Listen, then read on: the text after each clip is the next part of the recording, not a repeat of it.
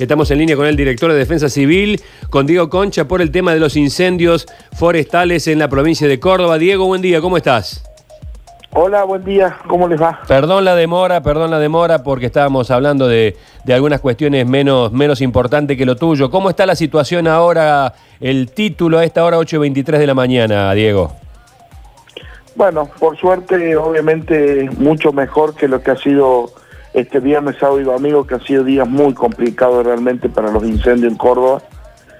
Eh, los cuatro focos principales que había, que en la zona de la Quintana, jurisdicción de Altagracia, de Bombero de Altagracia, zona del Manzano, jurisdicción de Salsipuedes, en Copina, jurisdicción Dicho Cruz, y el incendio que había en la próximo a la ruta 15, desde Ambula hacia la zona de, del cruce con Taninga, jurisdicción de, Salsi, de Salzacate, bien digo, eh, por suerte están los cuatro eh, en guardias de ceniza.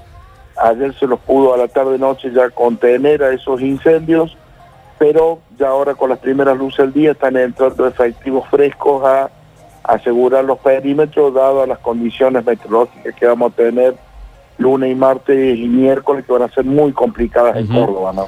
Estamos en una situación de alerta rojo, ¿verdad? De, por, la sequía, por Estamos entramos en temporada donde la guardia hay que estar sumamente alta y donde el pedido a la gente tiene que ser constante.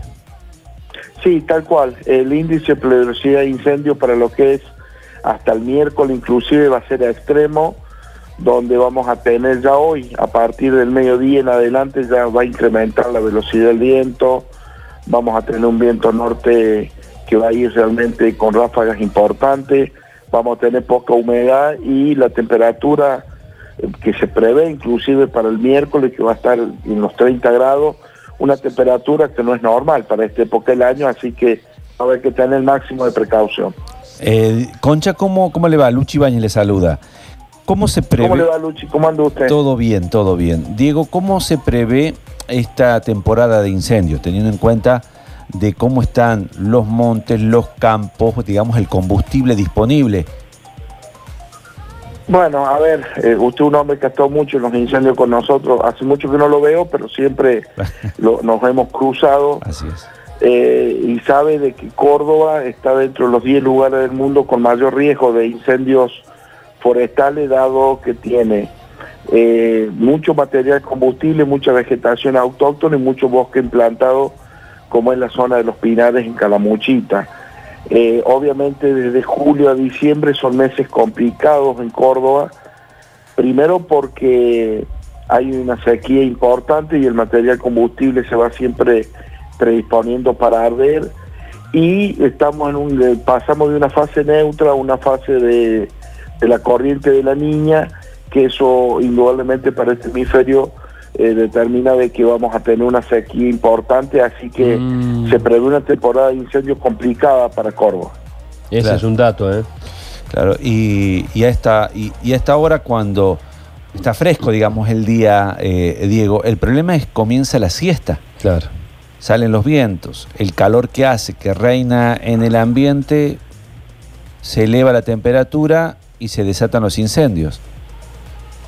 Sí, normalmente el, horario más complejo o que estadísticamente está comprobado que mayores incendios hay en Córdoba es desde el mediodía en adelante, obviamente ya cuando la temperatura va ascendiendo, donde la humedad va bajando y es el horario siempre más crítico, los incendios, eh, que de hecho, y vuelvo a decir, estadísticamente están comprobados que el horario de la siesta es el horario por ahí pico que suelen comenzar los incendios importantes en Córdoba. Bien, lo importante entonces ahora, a esta hora y en este día es que los cuatro focos importantes están en guardia de cenizas eh, y eso significa estar con los ojos bien abiertos para que no se desate otra vez.